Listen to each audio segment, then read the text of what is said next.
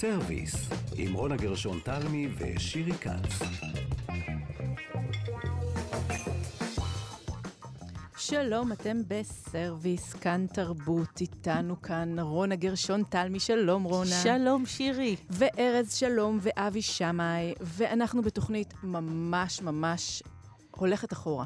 כן, אנחנו נדבר על ארכיאולוגיה וקולינריה שמסתבר, תשמעי, יש המון ממצאים ארכיאולוגיים שקשורים לתחום. כן, את הפתעת אותי. האמת שזה היה רעיון שלך והפתעת אותי.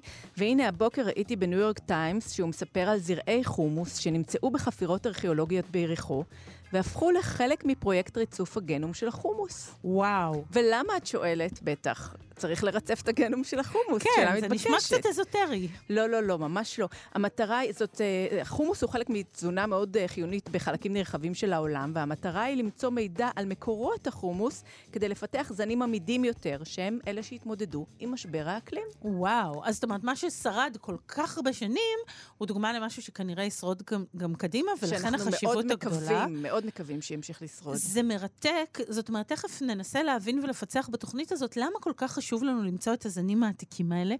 אה, אני יודעת, דיברנו בעבר כאן, שירי, אם את זוכרת על לחם, אה, ועל זנים של חיטה, ששם באמת כל הזמן יש חיפוש אחר הזנים המקוריים, כי הם פחות מהונדסים, הם יותר עמידים, הם יותר אה, מכילים כל מיני איכויות. כן, כן, אבל את יודעת, מעבר לכל העניינים הדידקטיים, ואת יודעת, והאינטליגנטיים שאת מביאה לתוכנית, בעיניי זה פשוט מרגש, זה סוג של ג'ראסיק פארק של הקולינריה, לטעום דברים.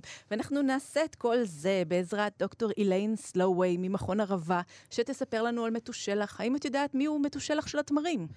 לא. את תדעי עוד מעט. מודה. ועם אה, דוקטור ג'ון זליגמן, שידבר על תעשיית היין העשירה של יבנה. מה את יודעת על חכמי יבנה שהם עושים שם, מדהים, שעשו שם? שמצאו עכשיו לפני 1,500 שנה שרידים של קנקן יין מאלף, לפני 1,500 שנה. שזה די מדהים, כן. אה, ועם אה, ידידנו, דוקטור אורי מאיר צ'יזיק, את יודעת, שיעשה לנו קצת סדר בכל הבלגן. שהוא איש קולינריה ותיק שמתעסק באמת עם... שחקר את כל הנושאים כל האלה של. תזונה מקומית קדומה. תזונה מקומית קדומה. אז יש לנו אה, ב- באמת מסע ארכיאולוגי, בואו איתנו למסע בזמן. קדימה. סרוויס, עם רונה גרשון תלמי ושירי כץ. ואנחנו נתחיל כאמור עם אה, מתושלח, שהוא התגלית ויצירת האומנות, הייתי אומרת, של דוקטור איליין סולווי, מנהלת מרכז לחקלאות בת קיימא במכון ערבה. שלום לך, דוקטור איליין. שלום. שלום, שלום. אז יש שם איזה סיפור עם תמר אחד, נכון? היה גרעין אחד שאיתו היית צריכה לעבוד? אה, דווקא אני קיבלתי חמישה זרעים משרה סלון, דוקטור שרה סלון מחדסה, שדווקא ביקשה את הזרעים מהקולקציה בבר אילן וקיבלה אותם מדוקטור, אה, מפרופסור קיסלב, מרדכי קיסלב. אז אני קיבלתי חמישה, שתיים היו לקונטרול, ואני שתלתי באמת ב-45 אני שתלתי שלושה זרעים. רק בואי נספר על הזרעים האלה, שהם היו חלק מממצאים ארכיאולוגיים שנמצאו איפה, במערות קומראן או במצדה? אני לא הם הבנתי. מצאו אותם במסדה, הם היו 38 שכבות יותר למטה באחד מהמקומות הארכיאולוגיות, ודווקא uh, הם היו במצב טוב. רוב הזרעים שהם עושים במקומות כאלה הם יבשים מאוד, שבורים, עם סדקים, ודווקא הם היו במצב פרפקט. יודעים למה הם נשמרו ככה? זאת אומרת, למה הם לא נסדקו ונשברו? Uh, אני חושבת בגלל הם היו מתחת לאדמה. זה שמר עליכם מכל מיני דברים, ממים ומרדיאשן, כן. מקרינה ומים. כן. עכשיו, כן. למה התרגשת כל כך? אני רוצה רגע להבין. את מקבלת בעצם חמישה זרעים, אה, שהם כן. בני כמה? הם, אה, זאת אומרת, אנחנו יודעים בני כמה הם? אה, אנחנו לא עשינו את ה... um, תיארוך הזה, כן. עד אחר- עד אחרי שזה נבט. אבל אנחנו מצאנו שהזרעים מבין 35 אה, אחרי הספירה עד 65. זה מטורף. וואו, אחרי 35 עד 65? זרעים בני אלפיים. זאת אומרת שאנשים וואו. לפני אלפיים שנה אכלו תמרים מזרעים כאלה. כנראה. וואו. ולמה זה כל כך מרגש אותך, דוקטור אילן? זאת אומרת, מה... אז מצאת זרע של תמר. מה ההתרגשות? תסבירי לנו. Well, קודם, הם לא דומים כל כך לתמרים של היום. מבחינת גנטיקה שעשינו הרבה אחרי שהיו לנו שתילים, כן? Uh, יש להם um, חומרי גנטיקה מזן שקוראים uh, התמר הקריטי, כן? יש הרבה יותר... קריטי מכרתים? מאזור יוון? כן, כן. כנראה לפני המון זמן, uh, העצים האלה הת- התייעדו. הם עשו עלייה, מה שנקרא. זה נחמד כן. דווקא, הם באו אלינו, אה, כן. יש הרבה יותר חומר uh, גנטי מהתמר הקריטי, um, מהתמר המודרני, כן? מהמם. אז כנראה שהם הרבה יותר קרוב לזמן, כן, שזה קרה. זה דבר אחד. דבר שני, uh, זה זן חדש שיש לנו, זן חדש ישן. Uh, עם טעם של, של דבש, חצי יבש כזה, אף, לא, אף אחד הייתה להם אה, מה שקוראים desert date, desert dates בימים האלה. קינוח, בכלל זאת אומרת, לא- זה ממש... אה, כן, כן, אה, מג'ול זקוק כן. לפחות יותר לקירור, כן?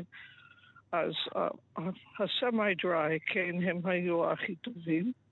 בימים האלה. חצי יבשים, כמו- כמו יין, כמו שמתייחסים אה, כן, ליין. כן. לא, לא, אני חושבת שזה מבחינת עסיס, בתוך הפרי. כן, ריכוז אוקיי, נוזלי. שהם פחות, הם- הם חצי כן, יבשים.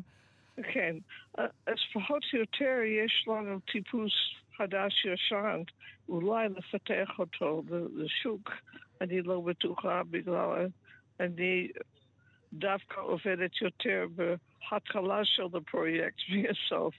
ואחר כך זה כבר פחות העניין שלך, זאת אומרת, את רוצה רגע לגדל ולראות מה גדל שם אה, אה, ב- אני בתחילת חייבת אבל המאה להבין, איך, הקודמת. איך בעצם עשית את זה טכנית? איך הצלחת לגרום לזרע כזה בין אלפיים לצמוח? מה עשית? או, קודם, אני חושבת ש... אה, יש רק סיכוי אחד לזרח אחד. אז אמ, רק ניסיון מאוד- אחד, היה לך ניסיון אחד. אני, אני מדמיינת אותך אה, לחוצה מאוד. ניסיון אחד להצליח או לא להצליח. וואו, אוקיי. אה, כן, כן. אז אה, כדי לתת מים לזרח ישן כזה, צריכים לעבוד בעדינות, צריכים לעשות את זה לאט. אה, אולי מים קצת יותר חמים מהרגיל, ולתת לזה לשבת שם במים עד שהזרח שתה את המים כולו, כן? כן. אחר כך ניסיתי עם כל מיני חומרים שיכולים לעזור לשורשים להתפתח וגם כן לשוט, כן. אז אני רק הצלחתי עם אחד מהזרעים האלה, ואני לא חשבתי שיהיה לי שום דבר אחרי, אה, אחרי העבודה, אבל שתלתי אותם ב-2005. מהמם. בינואר, ובמרץ משהו יצא מהעציצים. במרץ ואני 2005? הייתי כל כך שש. במצב? אני לא יכולתי להוריד את העיניים שלי מזה. ו- ואז אה, למה וזה זה היה גדל מתושלח, בעצם? לא? זה מתושלח זה כבר היה. יצא, יצא תמר קטנצ'יק. וואו. כמעט, כמעט לבן לגמרי. אני פחדתי שאולי אין לו את היכולת לעשות קלורופיל, בגלל לפעמים עם זרעים עתיקות הם מאבדים משהו. את הכלורופיל זה מהאור בעצם? לספוג את האור? אני ראיתי שיכול להיות שהמים שלנו, ש... ש... נגיד את זה ככה, המים שלנו מליחים, כן? אני חשבתי שאולי הוא משפיע על השתיל הקטן העדין, בגלל זה חיי שתיל מאוד חלש, מאוד קטן. אז אני התחלתי לתת לו מים מפלים, והוא הפך לי עץ, להיות עץ בריא. עם מים אז- מותפלים. מדהים. כן, מדהים. כן. וכל זה קורה כן. בערבה, נכון? זאת אומרת, כן. המקום שלך נמצא בערבה, שבעצם נכון. מבחינת מזג האוויר, זה מזג אוויר נכון לתמרים. כן, נזק אוויר טוב, יש לנו מטע תמרים די גדול, מג'ול ודקלנור. ואני אני דווקא עבדתי בדברים כשהגעתי לקיבוץ ב-75. אני האמנתי שאם אני יכול לטפל בשתיל הזה בהממה, כן, הוא יהיה בסדר. אז סיפרתי דווקא שרה סולון שהצלחתי עם אחת מהזרעים שלה, והיא הייתה כל כך מרגשת מאוד. שרה לשרון? לא, שרה סלון, אה, שנתנה שרה, לי. כן. ש... והגיע אה, מישהו לצלם שעבדה את איתך, התמר המדענית שעבדה והכל. איתך, כן. כן. כן. אז בעצם אז- מאותו זרע כבר בתמרים החדשים, יש לך כבר זרעים נוספים מאותו הזן. אוקיי, אנחנו מצאנו ב-2011 שהוא זכר. שזה קצת מאכזב, לא? כי אז זה אומר שלא יהיו לו תמרים. אוקיי. אה, אוקיי. אה, אז אי אפשר לקבל תמרים מזכר, אז אנחנו התחלנו לחפש זרעים אחרים שפרפקט לגמרי, שאנחנו, יש לנו סיכוי להנביט אותם. אז היא הביאה לי יותר מ-30 מקולקציות אה, מים המלח. מאזור ים המלח, מקומראן, ממסעדה. מהמם. אז הצלחתי להנביט עוד כמה, וואו. והייתה שם כן. נקבה? ושתיים היו נקבות. וואו, איזה סיפור הצלחה. ובעצם עכשיו את טעמת את התמר הזה ואמרת שהוא היה ממש מוצלח. אני יודעת שאני קראתי באיזשהו מקום שלתמרים באותה תקופה היו כל מיני אה, איכויות רפואיות, היו משתמשים בהם כתרופה. מה, מה אנחנו כן. יודעים על זה? אה, דווקא היא בודקת את זה עכשיו. מהמם. אנחנו עדיין עובדים אנחנו רק קיבלנו תמרים אה, לפני שנה, ושוב פעם בספטמבר הזאת, כן, אנחנו קיבלנו שוב פעם תמרים, והיא דווקא בודקת את היכולת הרפואי של הדברים האלה, בגלל הם היו, הם היו חשובים לזה בימים האלה. אבל אנחנו יודעים באיזה עניין, למה הם אה, שימשו? לאיזה צרכים רפואיים? עדיין בודקים את זה? אני לא יודעת כל כך, חוץ שיש רשימות של אה, הזמן, הזמנים האלה, כן? אז שהשתמשו לא רק בתמר, אבל זרח של התמר, לכל מיני דברים. מעניין, מעניין, בזרע כן. של התמר, אז באמת, טוב, נעקוב כן. אחרי זה, מעניין אה, לשמוע, אולי פעם נדבר, אה, שירי, עם דוקטור שרה סלון, שהיא השותפה כן, כאן לעניין, ונשאל אותה כן. באמת על הסיפור הזה. באמת כדאי לדבר איתה על זה, בגלל כמו שאני אמרתי, היא עושה את העבודה כרגע. נהדר, אבל תשמעי, את ש... את זאת שראתה את, ה... את הצמח הזה, את הדבר הזה מצליח וקורה, וזה רגע שאין שני לו. אה, וטוב, אז עכשיו את ממשיכה בעצם לגדל עוד תמרים כאלה? טוב, אה, אני הצלחתי לעשות חמישה זכרים ושתי נקבות. ואני באמת חושבת שחלק מזה היה מזל, כן? בגלל הזרעים האלה, um, הם היו מוגנים, הם היו או באמפורה או מתחת לאדמה, או... אני לא חושבת שיש הרבה את, um, זרעים כאלה בעולם, אבל באמת כדאי לנסות. טוב, אז אני מדהים. בטוחה שהמשיכו לנסות ולחקור. הזרעים, אמרנו, מ-50-60 לפני הספירה לספירה. לספירה. כן, לספירה. ודווקא הזרח שהפך לנקבה שלנו, שאנחנו קוראים לה חנה, כן? יש לה שם! נו, חנה. היה כן. מתושלח. אה, וואו, כן. נהדר. חנה. ומתושלח, כן. אז מה שלום אמ, חנה? היא בת 175 שנים יותר מבוגרת ממתושלח. וואו, אז זאת אה, נקבה עמידה מאוד. כן, אה, אני צריכה להגיד להם איך עשינו את הרדיו קרבן. כן, כן. בבקשה. את ה- א- כתיארוך אחרי- של הזמן בעצם. כן. אחרי שזה נבט, ואני הפכתי אותו um, מ... Um, עציץ אחד לשני, אני מצאתי השרידים של הזרח, ואנחנו שלטנו את השרידים של הזרח לבדיקה, וככה אנחנו מצאנו מה מה הזמן שלהם, מה הגיל, כן. האמיתי של הדברים האלה. אבל זה לא נהוג לגלות uh, גילים של גברת. אז אנחנו נשמור את זה ככה. אני אומרת שבטח לא רוצה שנחשוף את הגיל שלך, חנה. אז אנחנו נשאיר את זה ככה. היא בת אלפיים, אבל נראית צעירה נורא. כן. כן. יופי. כן. אז אנחנו רוצות להודות לך מאוד, הדוקטור דוקטור איליין סולווי. תודה רבה אה, רבה. תודה רבה שהיית איתנו וסיפרת מרגש. את הסיפור המרגש אוקיי. הזה. שלום לכם. להתראות, להתראות. ביי ביי. סרוויס, עם רונה גרשון תלמי ושירי כץ. זן נדיר, אז באמת מוצאים דברים נדירים בחפירות הארכיאולוגיות, ועכשיו דיברנו על תמרים, עכשיו נדבר על קנקן יין ששרד 1,500 שנים, ונמצא כעת אה, ממש בשבועות האחרונים, או בחודשים האחרונים, בתוך אה, ערימת אשפה בחפירות ביבנה, שימי לב. אני לא מבינה איך זה קורה. אצלי בבית צלחת אחרי שעתיים, היא כבר על הרצפה מנותצת. 1,500 שנה בקטנה. 1,500 שנה, וקנקן יין, ותכף מדהים, נשמע גם מדהים. אם נשארו, נשאר בתוכו משהו, ועל כך אנחנו נדבר עם uh, דוקטור ג'ון זליגמן, שהוא מנהל החפירה ביבנה. שלום לך, דוקטור זליגמן. שלום, שלום. Hey. שלום, אנחנו שמחות שאתה איתנו. קודם כל, אנחנו חייבות שתספר רגע מה מצאתם שם ביבנה. הבנתי שיש שם מפעל י... יין שלם? Uh, כן, קודם כל, uh, לצערנו לא מצאנו שום יין בתוך הקנקנים, אז זה היה באמת יפה אם היינו מוצאים, אבל לצערי הרב זה לא כך שורד את השנים. מה ששורד זה הבקבוקים, הקנקנים בהם, uh, uh, כן, בהם יש את היין, אבל יין כבר לא שורד.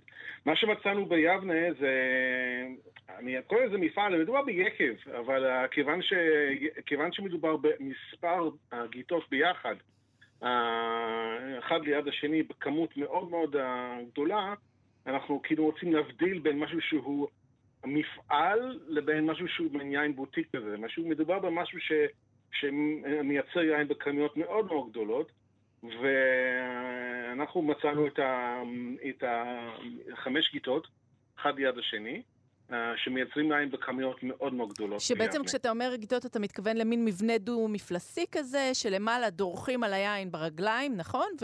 והיין מתנקז למטה, ואז הוא מוצס, נכון? המיץ ענבים. כן, האמת היא שזה יותר מדו-מפלסי, זה תלת-מפלסי. וואו, אוקיי. מדובר כאן ב... נגיד, בפסגת הטכנולוגיה העתיקה.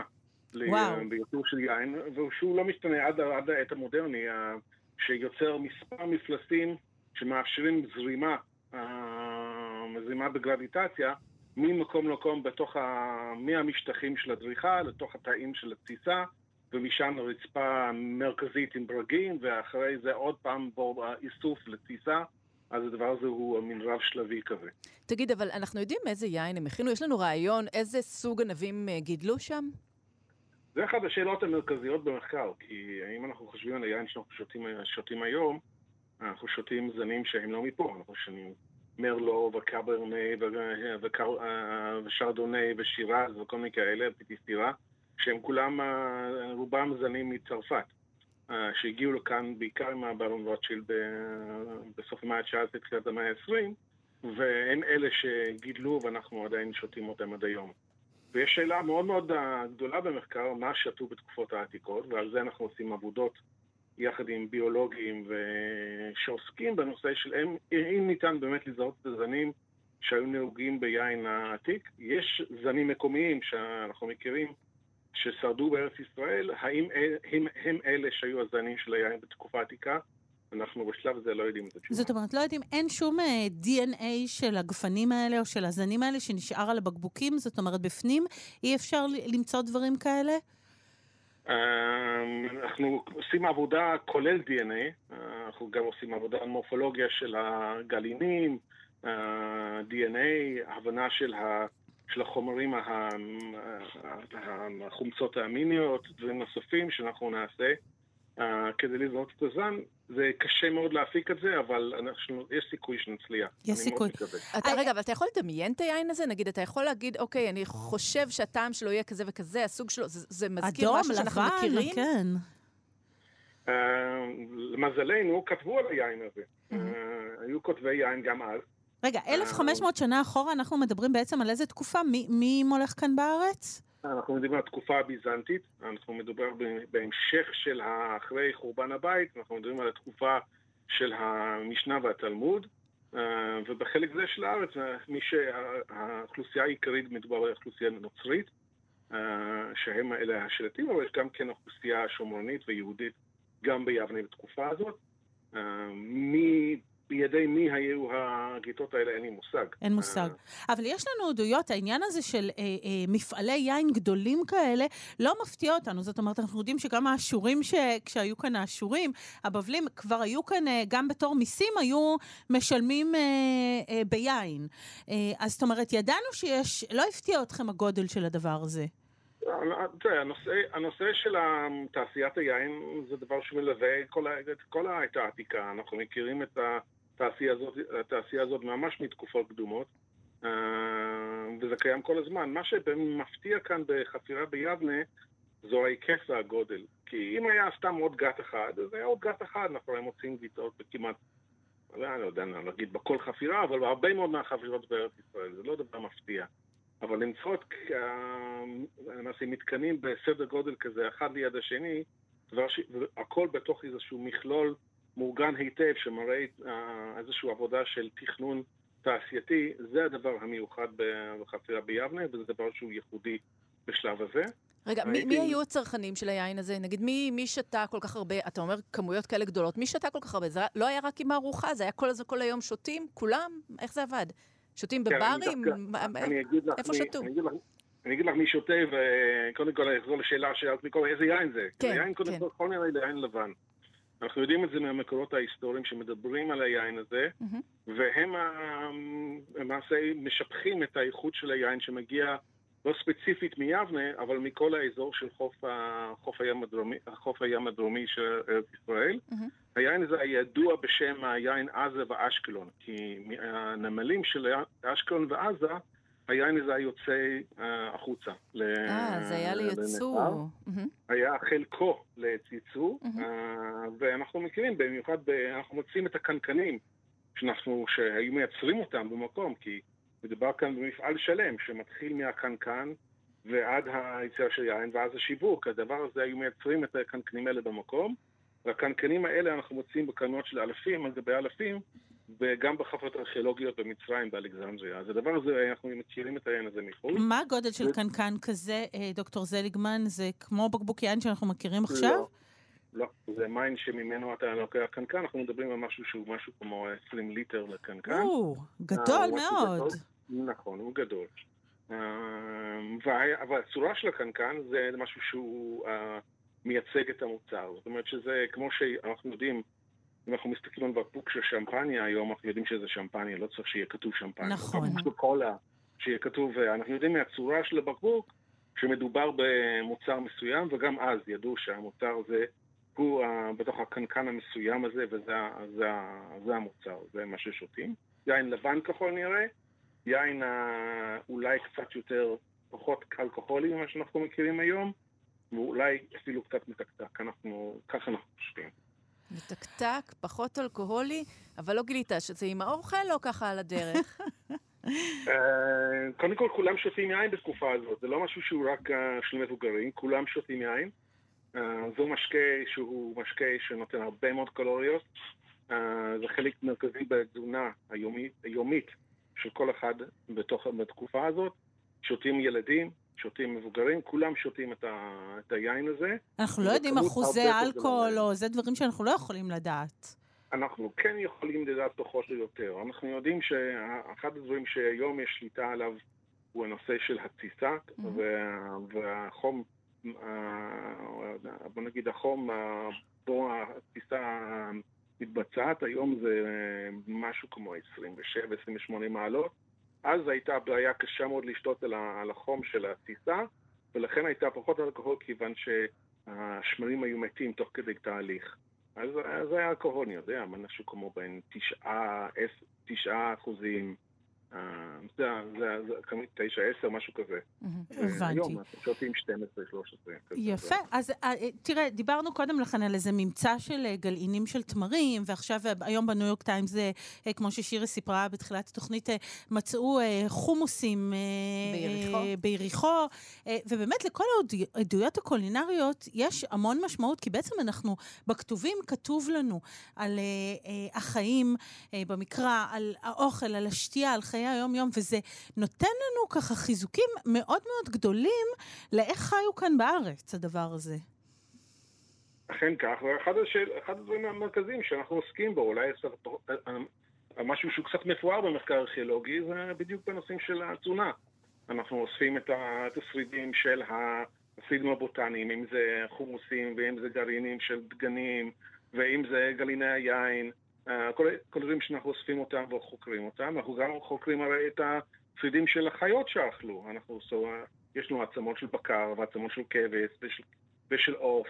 ושל המאכלים נוספים שאנשים אכלו בתקופות האלה, והאלה אנחנו גם חוקרים כדי להבין יותר ויותר על התזונה של התקופה העתיקה. טוב, אז אה, אלה החפירות ביבנה, וכמו שאמרנו, אה, גם כאן כאן יין ששרד 1,500 שנה, ואתה מספר על אותו מפעל, או המספר הגדול של הגתות האלה שמצאתם. אה, המון המון תודה לך, דוקטור אה, ג'ון זליגמן, אה, מנהל החפירה ביבנה. בבקשה. להתראות. ביי, תודה. סרוויס, עם רונה גרשון תלמי ושירי כץ. אז אנחנו כאן בסרוויס, ודיברנו, שירי, על תמרים. אה, ודיברנו על קנקני היין ומפעלי היין שנמצאו ביבנה. ועכשיו אנחנו הולכות לדבר עם אה, אחד החוקרים המשמעותיים בארץ, אה, שחוקר את ההיסטוריה של התזונה ושל הרפואה כאן בישראל, ושמו אורי מאיר צ'יזיק. שלום לך, דוקטור. דוקטור אורי מאיר צ'יזיק. שלום, בוקר טוב. שלום, בוקר תודה טוב. שאתה איתנו, ואני רוצה להתחיל ולשאול אותך. אה, מעבר לעניין, דיברנו כאן אה, באמת על כל מיני תגליות ארכיאולוגיות שמצאו אה, ממש לאחרונה, כולל היום פורסם בניו יורק טיימס על חומוסים שמצאו באזור יריחו. מעבר לעניין הרומנטי הבאמת מרגש, אורי, רונה, את מפחיתה את העניין הרומנטי, לא, והוא לא, חשוב אני לא. לנו. אני אוקיי, לא. הוא חשוב לנו. מה אוקיי. המשמעות של זה, אורי? זאת אומרת, למה זה כל כך חשוב לנו למצוא את גלעין התמר הזה, או את החומוס, או את היין מלפני 1,500 שנה? בעצם אה, כל הממצאים, אני, אני לא ארכיאולוג, כמו שאתן יודעות, אני היסטוריון, אבל מהמם. כל הממצאים האלה שמביאה לנו הארכיאולוגיה, ועוד כל מיני טקסטים שאנחנו מכירים, וממצאים אה, נוספים, נותנים לנו איזושהי תמונה. אנחנו בעצם, אחד הדברים שאני עושה זה לנסות ללמוד מהאבולוציה וההיסטוריה של התזונה שלנו. באמצעות ה- הידע הזה שאנחנו מקבלים, אנחנו יכולים לבנות תמונה של ההתפתחות של התזונה האנושית.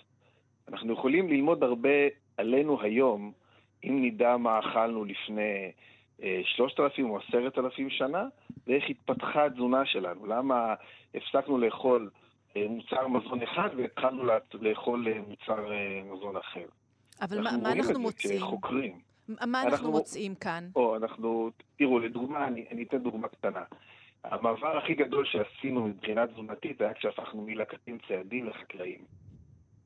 והשינוי התזונתי שעברנו זה היה מלאכול תזונה של לקטים ציידים, כמו ירקות, פירות, אה, בשר וכולי, תזונה טרייה, מה שנקרא, מהמם. לתזונה שמבוססת על זרעים יבשים. חיטה, שעורה, חומוס, אורז, עפרה, כל מה שדיברתם עליו. שלמה זה קרה? למה היה השינוי הזה? עכשיו, יש המון המון תיאוריות לגבי למה זה קרה. אנחנו לא יכולים לשים את היד, אה, אה, זה גם לא קרה במקום אחד, זה היה תהליך הדרגתי ומורכב, אבל אנחנו יכולים לנסות ללמוד מהתהליך עצמו. זאת אומרת, אנחנו יודעים שזה קרה, אנחנו יודעים שיש לזה משמעות, כי יש הבדל תזונתי אדיר בין לאכול זרעים יבשים לבין לאכול אה, תזונה טריה. מה זה אומר? מה ההבדל בעצם? תראי, זרע בטבע, הוא מתייבש על הצמח ונופל לקרקע, מהמם. המטרה שלו היא לשרוד עד העונה הבאה. כדי לשרוד עד העונה הבאה, הוא מפתח לעצמו כל מיני מנגנוני הגנה שישמרו עליו. אה, חומצות שיגנו עליו, משנה את הרכב הסוכרים שלו. עכשיו, אם אנחנו אוכלים את הזרע היבש כמו שהוא, הוא מאוד מאוד מאוד קשה לעיכול שלנו. מהמם. ואת זה אנחנו רואים גם אה, בממצאים ארכיאולוגיים, הבינו גם אבות אבותינו לפני אלפי שנים. והם פיתחו כל מיני שיטות, זו דוגמה אחת לדבר שאפשר ללמוד. אה, לפירוק מנגנוני ההגנה האלו. איזה, איזה שיטות למשל? שיטות אה, בישול, אה, מהתססה והנבטה וכל מיני שיטות, בכל, בכל מקום בעולם משתמשים בשיטה אחרת, את יודעת. בדרום אמריקה מבשלים את ה... עושים בצק מהתירס עם סיד, כדי להפוך אותו ליותר קל לעיכול. מהמם. אה, אצלנו מתסיסים את הלחם כדי להפוך אותו יותר קל לעיכול, מתסיסים את החיטה. בכל מקום יש את השיטות אה, שיטות שלו, וזה גם איזשהו ידע היסטורי, התפתחותי, שאנחנו יכולים ללמוד ממנו אפילו דברים משמעותיים אה, להיום. מעבר לידע של למה תרבטנו את החומוס שחוקרים עוסקים בו, שזה מאוד מעניין, ולמה דווקא את החיטה ולא את השעורה, זאת אומרת, למה דווקא החיטה השתלטה על התזונה שלנו ולא על הש- השעורה, ולמה באזור מסוים אה, אה, תרבטו זן אחד על פני זן אחר, הן שאלות מאוד מאוד מעניינות, שקשורות מאוד להתפתחות שלנו מבחינה אבולוציונית. אני רציתי לשאול, כן. איש, נגיד שעכשיו מגיע איש אה, מלפני אלפיים שנה, יצא מתוך זרע התמר מתושלח, לא יודעת, איש בן אלפיים שנה, והוא ניגש אל הצלחת שלי ומסתכל מה אני אוכלת. מה הוא ידע לזהות ויכיר? אנחנו שנינו מקומיים, כן? מאותו אזור בערך. מה הוא יזהה על, הצלחת שלי? תראי, הוא לא יזהה הרבה. תלוי איפה את אוכלת. אוקיי. נו, אני אוכלת בבית, נו. אני אוכלת בבית. כן, כן. אבל הוא, תראי, הוא יזהה את, ה, את מוצרי היסוד הבסיסיים, הוא לא יזהה את המזון המעובד שאנחנו אוכלים, אבל הוא כן יזהה את הירקות והפירות. כן, הוא יזהה עגבניות, שלום, מה- מה מה אז, אלה, הם שוב הגיעו פעם, מדרום אז אמריקה. עגבנייה אמנם, כן, תפוחי כן, אדמה, אז, גם לא. אז מה כן, אם הוא יזהה? נכון. הוא יזהה את המלפפון, הוא יזהה את הדלויים בדרך כלל, את העלים שאנחנו אוכלים. אם יהיו גרגרי חיטה, למרות שאנחנו כבר לא אוכלים חיטה או לחם, אז הוא... יהיה- הלחם ייראה לו דומה באיזושהי מידה ללחם שהוא אכל, אבל צריך, צריך להבין שהתזונה של פה לפני אלף שנה הייתה שונה מאוד מה, מה היא ממה כללה? שאנחנו אוכלים היום. היא כללה בעיקר, אה, דבר ראשון, פירות, ירקות ועלים. ואחר כך כל מיני מזונות מעולים, דרך אגב, מזרעים, אבל הזרעים לא היו אה, הזרעים שאנחנו אוכלים היום. אנחנו אוכלים זרעים שעברו תהליך של אה, טיפוח. הזרעים שאכלנו פעם היו שונים מאוד מאלה שאנחנו אוכלים היום. הזרעים שאנחנו אוכלים היום הם זרעים שטופחו כדי להתאים לתרבות הצריכה המודרנית. בעוד שמה שאכלו פעם היו זרעים שהיו מגדלים, כל אחד היה מגדל אה, עבור עצמו. זאת אומרת, הלחם שאכלו פה לפני 200 שנה אפילו, היה שונה לחלוטין מהלחם שאנחנו אוכלים אה, היום. אם הייתם באים לפה לאכול לחם לפני 200 שנה, לא היה את הלחם התפוח היפה, העגול, שאנחנו אה, אוכלים. היה לחם כבד, שטוח, משהו יותר דומה לפיתה עיראקית כבדה. פיתה שלא יצאה טוב, בוא נגיד את זה. אפשר כזה. להגיד אה, באופן חד משמעי שהם אכלו אה, לפני נאמר אלף שנה או אלפיים שנה, אני, טוב, זה תקופות שונות, אבל באופן גורף שאכלו בריא יותר ממה שאנחנו אוכלים היום? כי לא היה אוכל מהונדס למשל? מעובד. זה לא קשור להנדסה, זה יותר קשור לרמת העיבוד. לדעתי כן, אפשר להגיד שלפני אלף ואלפיים שנה אנשים שחיו בכפר ואכלו אוכל אה, ו- וליקטו וגידלו את האוכל שלהם, אכלו אוכל יותר מזין ובריא ממה שאנחנו אוכלים היום, אז לדעתי. ב- ב- אם ניקח את ההשלכות לימינו, אנו, אורי, אה, בעצם אה, בתזונה שלך, או כשאתה אה, מלמד או אה, מדבר עם אנשים על תזונתם, אתה תנסה להחזיר אותם אחורה, מה שנקרא? אני לא, אני לא אנסה להחזיר אותם אחורה, אבל אני כן אה, אנסה להגיד, דבר ראשון, שאנחנו אה, צריכים להימנע ממזון מעובד, אולטרה מעובד, מה שנקרא היום, שיש בו כל מיני חומרים שאנחנו עדיין לא יודעים את ההשפעות שלהם. וכן, לאכול אה, ולחזור לבשל בבית, אה, להשתמש בשיטות מסורתיות, כן, אני חושב שאנחנו יכולים ללמוד הרבה מאוד משיטות אה, בישול מסורתיות עתיקות, החל מלחם מחמצת, שאנחנו יודעים שהוא יותר טוב מלחם שמרים, לחם מחמצת כמובן מקמח מלא. ועד לכרוב כבוש או כל שיטת עיבוד אחרת. אנחנו יודעים היום, יש מחקרים מדהימים על איך שיטות העיבוד של פעם, שהתפתחו במשך אלפי שנים, נולדו כדי בעצם להפוך את האוכל אה, לטוב יותר בשבילנו. הם התפתחו מסיבות מסוימות. כן, היה בהם המון המון היגיון. נכון, אה, הי- היום המטרה של העיבוד של המזון היא לייצר אה, חיי מדף יותר ארוכים וכך יותר כסף. אה, זה כבר סיפור אחר. אני רוצה לשאול אותך רגע, אני לרגע חוזרת אחורה, אבל זה עניין אותי, כי דיברנו קודם עם ארכיאולוגים וחוקרים שהיה ברור איך, מהי שיטת המחקר שלהם. מה, איך אתה חוקר בעצם את כל התזונה העתיקה? זו באמת שאלה טובה. אני, מה שאנחנו עושים זה אנחנו אה, אוספים את הידע בעצם מכל המקורות ש, שיש לנו ומחברים אותו ביחד, גם מהמקורות שהארכיאולוגים מביאים, אבל גם יש, את יודעת, אם אני מסתכל לפני אלף ואלפיים שנה, יש לנו ספרים, ספרים של רופאים, ספרי בישול, יש אפילו פרוזה מלפני אלף ואלפיים שנה. אנחנו אוספים את כל הידע הזה ומנסים מתוך הפרוזה, מתוך מרשמים, מתוך מכתבים, מתוך ספרי בישול, לייצר איזושהי תמונה של אה, מה נאכל באותה תקופה ומה הייתה התרבות ואילו מסורות שימשו. מרתק, יש איזה אה, ספר אחד או כתב יד אחד כזה שהוא מאוד משמעותי בשבילך בין כל הדברים הרבים וואו. שקראת? האמת שאני כבר, אה, יש אה, שני דברים מאוד מעניינים שאני קורא בהם הרבה בשנים האחרונות. אחד זה ספר בישול שמגיע מבגדד, שחוקרת אמריקאית עשתה עליו עבודה מאוד מאוד מעניינת, שהוא מהמאה ה-13. שזה ספר בישול שיש בו הרבה מאוד ידע מדהים גם על רפואה וגם על אה, אורח חיים, וזה היה חלק מספר הבישול, זאת אומרת שנתנו מתכון, נתנו עליו סיפורים ו... סיפורים ואגדות. זאת אומרת, כתבו במאה ה-13 מתכונים, זה לא עבר רק אה, בתורה שבעל פה, מה שנקרא. מתכונים, מתכונים מדהימים. וואו, איזה מתכון יש שם למשל בספר עיראקי מהמאה ה-13? וואו, וואו, יש שם מתכון, יש שם מתכון למוצר שנעלם ושחזרתי אותו לאחרונה. בספר האחרון שלי, הטסה מקומית, ש, אה, שבעצם זה מתכון למשהו שנקרא מורי. מורי. מורי. כן. זה משהו שנעלם מהתרבות שלנו, אבל נגיד בטקסטים של הרמב"ם ושל רופאים לפני 700 שנה תמצאי אותו בכל אה, פינה, זה, זה בעצם היה רוטב סויה, לא מסויה. וואו. המקומי שלנו. שממה הוא היה עשוי?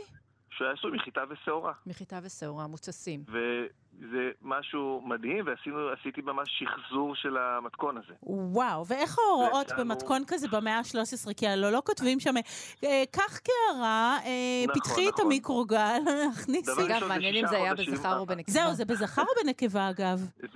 לדעתי זה בזכר. זכר? מעניין. זה שישה חודשים. אוקיי. אה, התהליך כולו לקח לנו, אה, תיקחו אה, קמח של שעורה, תטחנו שעורה, תעשו בצק מהשעורה, תעשו מהבצק קונוסים. זה תהליך מאוד מאוד ארוך, אבל יש כל הדברים. שישה חודשים מתכון, שירי, את מבינה? אל תיתן למישהו מלוכלך להתקרב לקדרה במשך... אוי, נהדר. מיני... נהדר. אל תיתן למישהו מלוכלך להתקרב לקערה, זה כלל שצריך לשמור עליו גם היום, כן. זה מדהים. אז יש באמת המון המון המון מתכונים והמון ידע, ומהידע הזה אנחנו מרכיבים איכשהו את התמונה. נפלא, תשמע, נהדר. היית רוצה להשתתף בארוחה כזאת שכוללת רק אוכל, אתה יודע, אוכל, או שאולי עשית ארוחה כזאת כבר, אני, אוכל אני שלפני 1500-2000 שנה. משתדל, משתדל כל הזמן לנסות ולהרכיב ארוחות כאלה. מה, בארוחת ערב עם המשפחה אתה מנסה? לא, פחות, פחות, אבל את יודעת, לאורך השנים היו לי כמה ניסיונות כאלו מעניינים. זה מרתק. פעם אפילו שחזרנו איזה ארוחה, קראו לזה לסעוד על שולחנו של החליף. עשינו מתכונים מאותו ספר. וואו. ספציפי. וואו. טוב, היינו צריכות להיות שם, רונה. מדהים. מאוד מאתגר. אז uh, טוב, תשמע, uh, דוקטור אורי uh, מאיר צ'יזיק, uh, מומחה להיסטוריה של הרפואה והתזונה, תודה על השיחה המרתקת הזאת, ואפילו מתכון מהמאה ה-13 קיבלנו כאן. תודה רבה. ביי, תודה. להתראות. אז uh, שירי, uh, יצאנו למסע מרתק, ואני חושבת שהבנו למה הוא כל כך חשוב, וזה, כמו שאמרת, רומנטיקה לא פחות חשובה, אבל יש פה גם הרבה הרבה מעבר לרומנטיקה. את עוד פעם מקצינה רומנטיקה, אני לא אתן לך לסגור ככה את התוכנית. מה קרה שאת רומנטית כל כך היום? זה היה מקסים. טוב, בסדר. תודה רבה, רונה גרשון תלמי. תודה, שירי כץ. תודה רבה. תודה לאבי שמאי שהיה איתנו ולארז שלום. תודה לכם המאזינים, אנחנו כאן בסרוויס להתראות.